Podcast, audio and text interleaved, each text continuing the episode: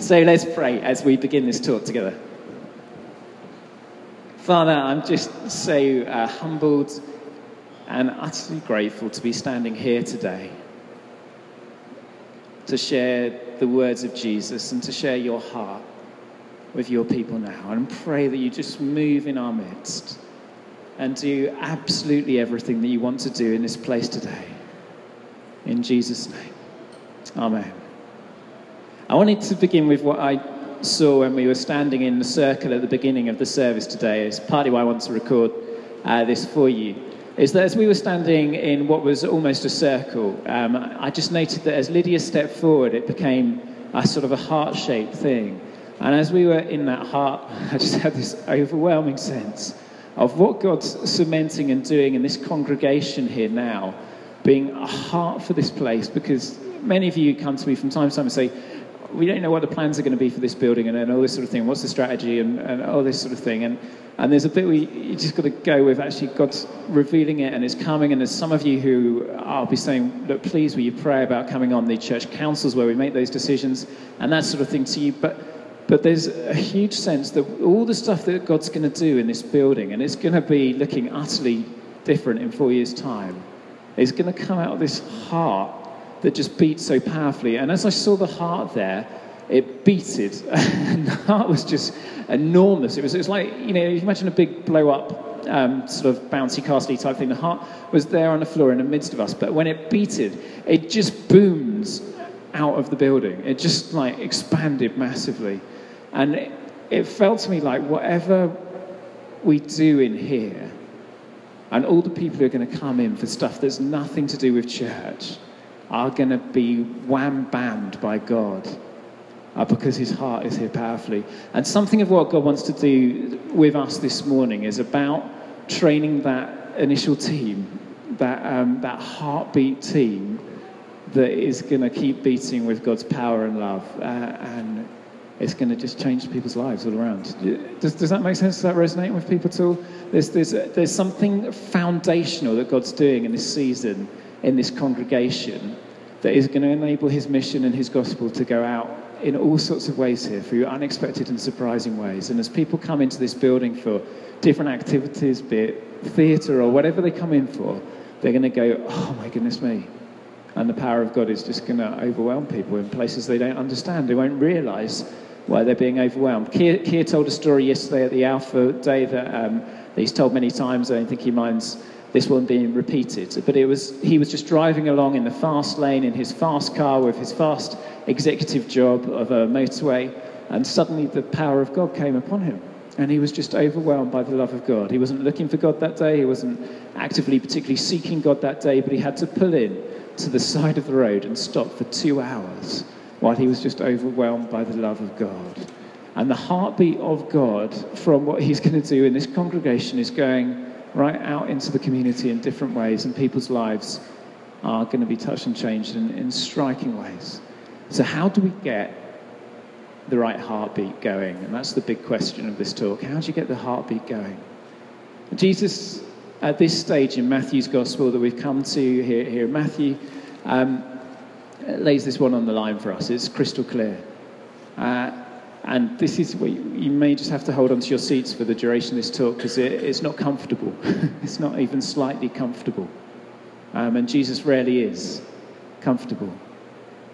And so he's, he's picked up his four disciples and he's given them the Sermon on the Mount, and, and the crowd have begun to listen in on him. At the end of the Sermon on the Mount, he talks about the waves crashing down and, the, and the, the wise and foolish builders. And he says, If you're building your life on my words, you're a wise person and your life will stand up against the storm. And people are hearing what he's saying and they're catching some of his charisma, his personality, his heart, his compassion, especially, I think, is what they see in him. They're catching his compassion, they're seeing how his compassion heals the sick and is changing people's lives and is reinstating people into community in ways which are extraordinary. They're seeing Jesus and they want to hang around with him. And, and all sorts of people want to hang around with him. One of, one of the people who wants to hang around with him is, is someone who wants quite a bit of status out of his life.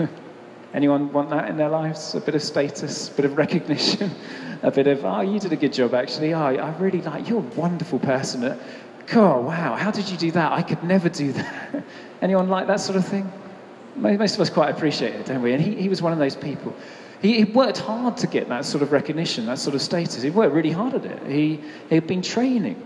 When he was at school, he'd learned how to recite the whole Torah off by heart. That's the first five books of the scripture. That's a pretty tough job. Anyone be able to recite the Ten Commandments here? In all their totality? He could recite the whole of those first five books. And then, having done that, he'd learned the rest of the Old Testament as well off by heart.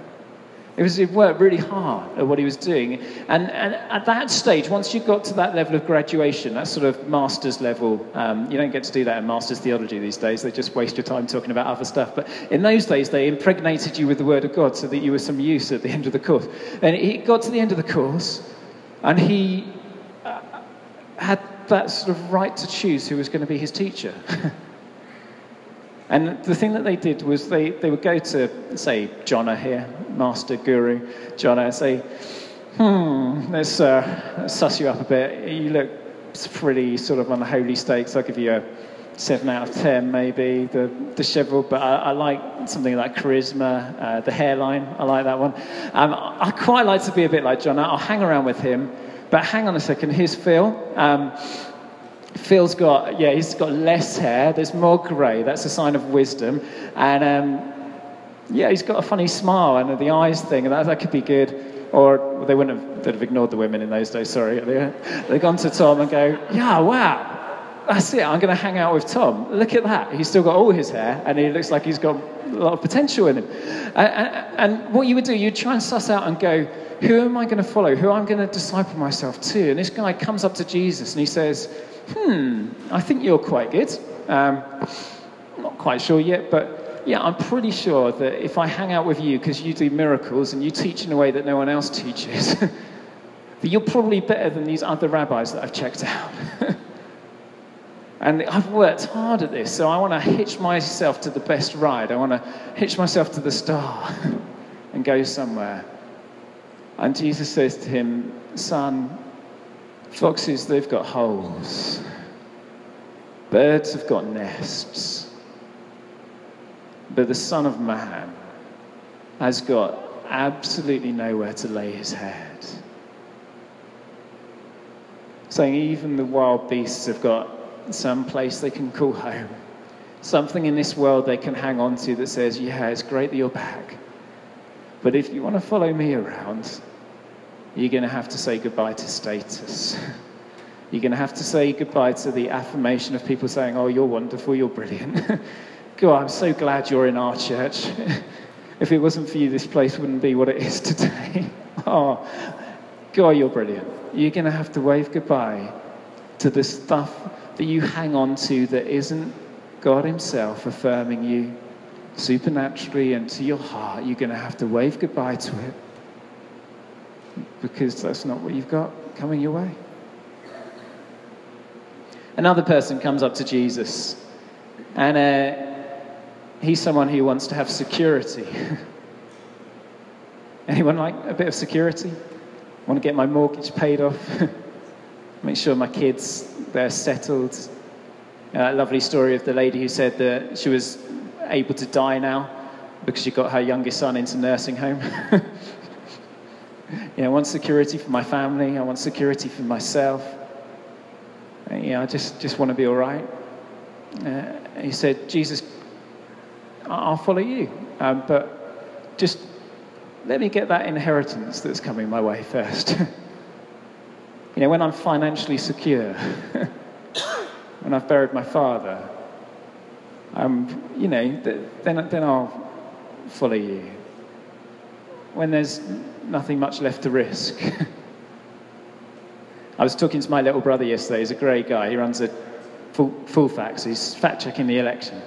Um, all the politicians and stuff like that, making sure their words add up. And every time they don't, he, uh, he highlights it. Uh, he's really popular in Westminster.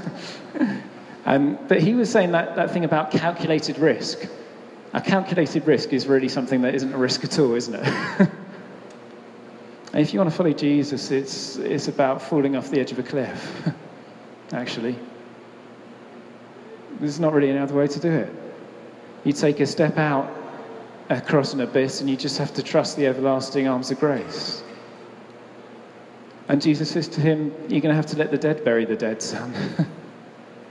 if you want it all sewn up, if you want to be secure, if you want everything on a plate for you, you, you can't follow me. You can't be my disciple. Oh. Well, that's a flipping difficult thing, Jesus, isn't it?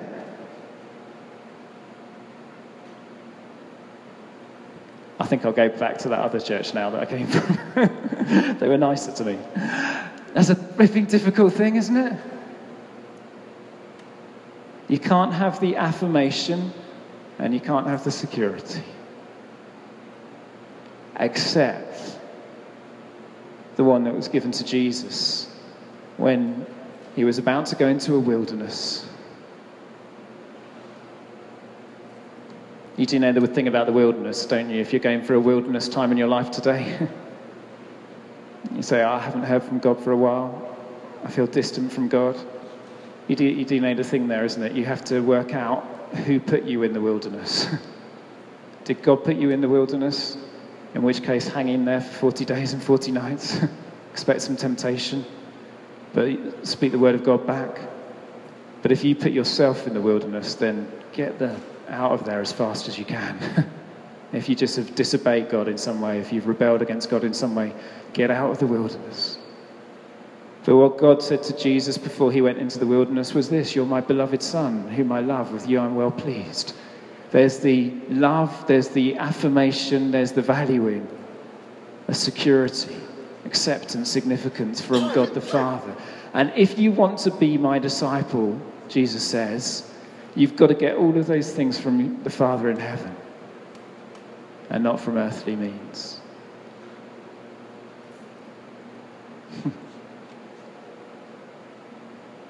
it's the only way. It's the only way to be my disciple.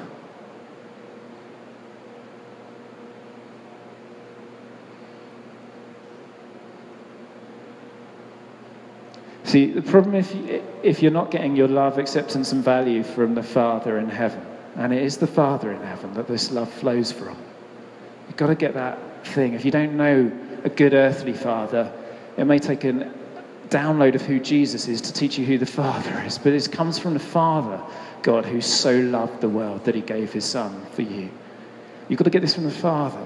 And when the Father pours his love into you, it's what you need. But if you're not getting it from the Father, you, you put it in other places. Let's go for a, a hard example. When I became a Christian at 17, I was, um, I was still quite caught up in, um, oh, well, I had been in, in things of, um, of lust and that sort of thing. And for a season, God gave me just a real break from it. I was utterly free for a number of weeks. And then I had this devastating fall where I was just like, oh no, I've gone back to worse than I was. And over, over the year that followed, what, what happened in my life was I was growing with God. I, I read the Bible in three months, or the Old Testament in three months, or New Testament a couple of times, I think. Um, but even in that sort of 10 chapters a day regime of trying to get closer to God, I was, I was slipping away from God at times. And what happened, I'd go to a party, as sixth formers do, and there was this one particular girl who had always been out of my league, but now that I'd become a Christian, suddenly she had become into my league suddenly she was interested in me where she hadn't been before. And she was sort of a Catholic, and she had a sort of moral code in that she wasn't going to sleep with anyone until she was 18. and, and she somehow became amazingly attractive to me. And on three occasions in that year, we, we ended up um, uh, together in a party, and it was getting to the point where her 18th birthday was coming up, and we were due to go to a, a special school ball together. And my heart was just turning away from God towards her. And on the Alpha Holy Spirit Day, I ended up with um, Nicky Gumbel was on the video, and I was there. This is sort of nine months after my conversion. And uh, we got to sing that song, Purify My Heart, Let Me Be as Gold and Precious Silver. My heart's one desire is to be holy. Um, and I couldn't sing the words. I just physically was incapable of singing the words. And I got in desperation at this point because I knew I'd lost the thing that was more precious to me than anything else. I was in utter desperation. I grabbed a hymn book, I grabbed a Bible, I went to the balcony of this Baptist church, um, ignoring everyone else in the room, just went away and I just desperately tried to sing. Because when I've been converted, I suddenly I was released to sing when I hadn't been able to sing before. I tried to sing praises to God, and suddenly I was singing in a language I'd never learned. No one ever talked about this is my thing. I was just singing. I came down from those stairs after about, I don't know, 20 minutes or so, and my face was glowing, and I'd been transformed. And in God's grace, I hadn't really looked back from that over the last 18 years. But what happened after that is that the enemy and the temptation became more subtle. So when I got to university, uh, there was a girl who was a Christian, but not really going for it with God. And I had to say no to that. And then there were others, and it was, was this going to be a distraction or not? And then after two years, I met uh, someone called Nicola Plum, a lovely, beautiful girl, five foot two, brown hair. Um, just saw her, and I was just blown away by her across the room. Um, went through sort of a heart wrenching time where there were times where she wasn't sure about whether we were right for each other, um, and I was really sure about it. I was holding on in there. Um, and then there was a season where I went into uh, where I was living, and I just felt God say, I want you to give her up now. And I'd done the, the person who wasn't a Christian, the person who might be pulling me away from God. And here was a girl who was evangelism secretary of a Christian union at a university. She was, you know, she was on fire for God. Nothing outwardly where you'd say, this, this is wrong. And God said, I want you to give this person up.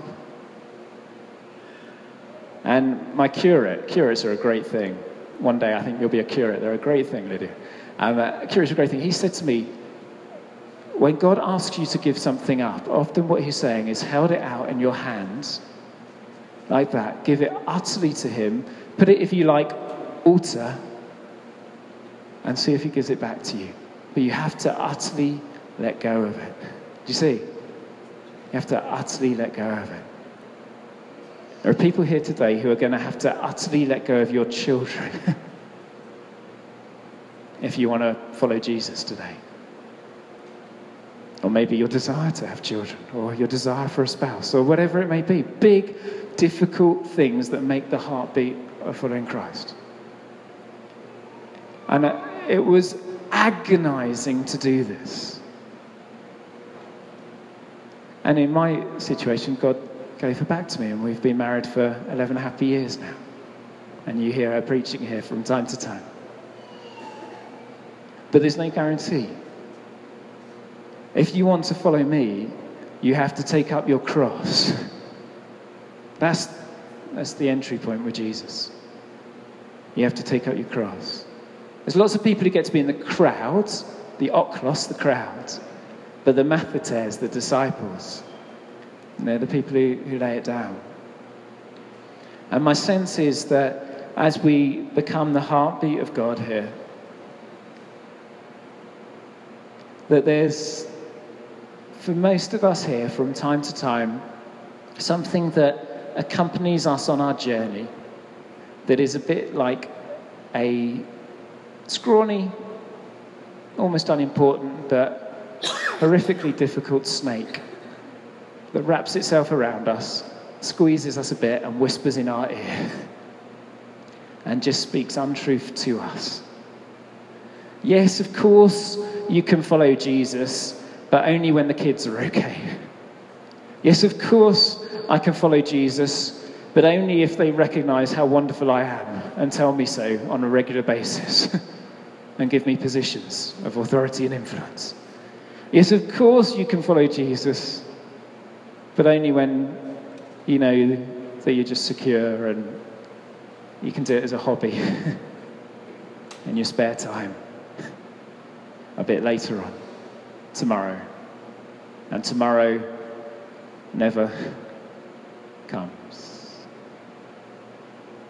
That's the, the slightly bad news side, though the good news is that the snake comes off ever so easily because it's already been defeated. And as you say, Thank you, God, for freeing me, the snake just falls off. it's just really quite easy because Jesus has already liberated you from the power of those things.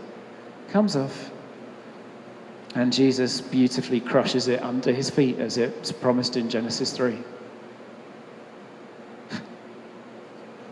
I say it comes off easily, but it's, it's heart surgery, isn't it? And heart surgery is never going to be comfortable.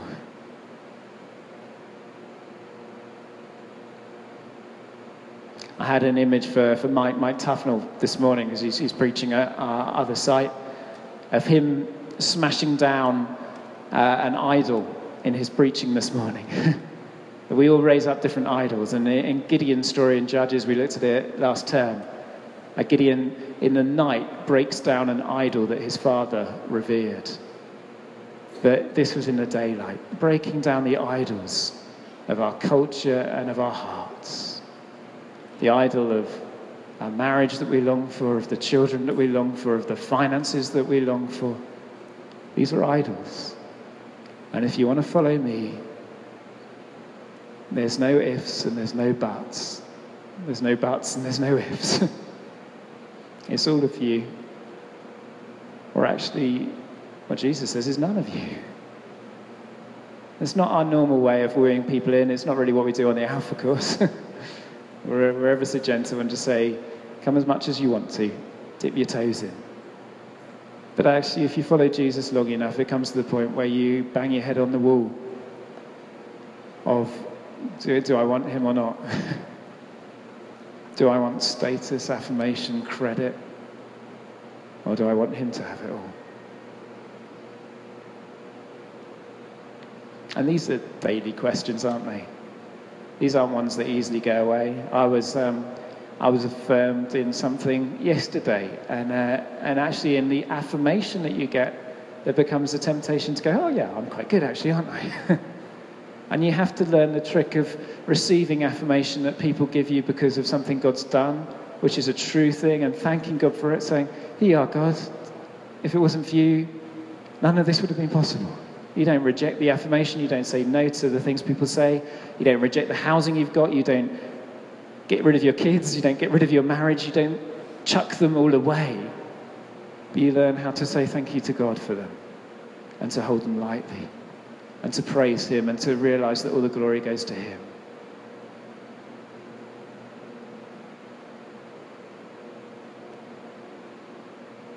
I'm just going to pray for the Holy Spirit to come on us now. And I'm going to hand over to Lydia and to Tom to lead us in, in a response time. They will include the chance to maybe write down stuff that might hold us back from God and take them to the cross in the chapel.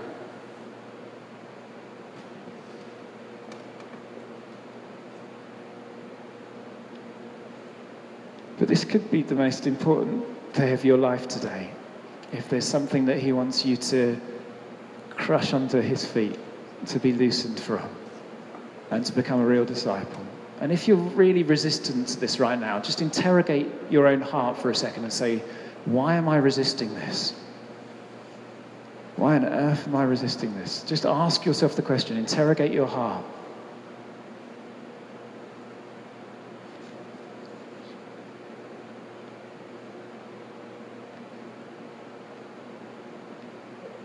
Extraordinarily wonderful, loving Heavenly Father, risen, ascended, glorified Christ in heaven. We just ask that you will send your beautiful, healing, life giving Spirit on us now. Come, Holy Spirit. Thank you so much for your presence here now. Please come and do everything you want to do in our midst now. Thank you, Jesus. Thank you, Lord. Amen.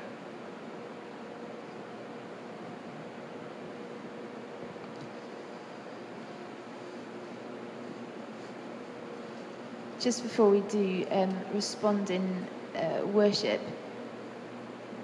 and and also allow time to maybe come and write something, as Richard said, on these pieces of paper and, and maybe take it to the cross in the chapel. Let's just spend a moment in silence and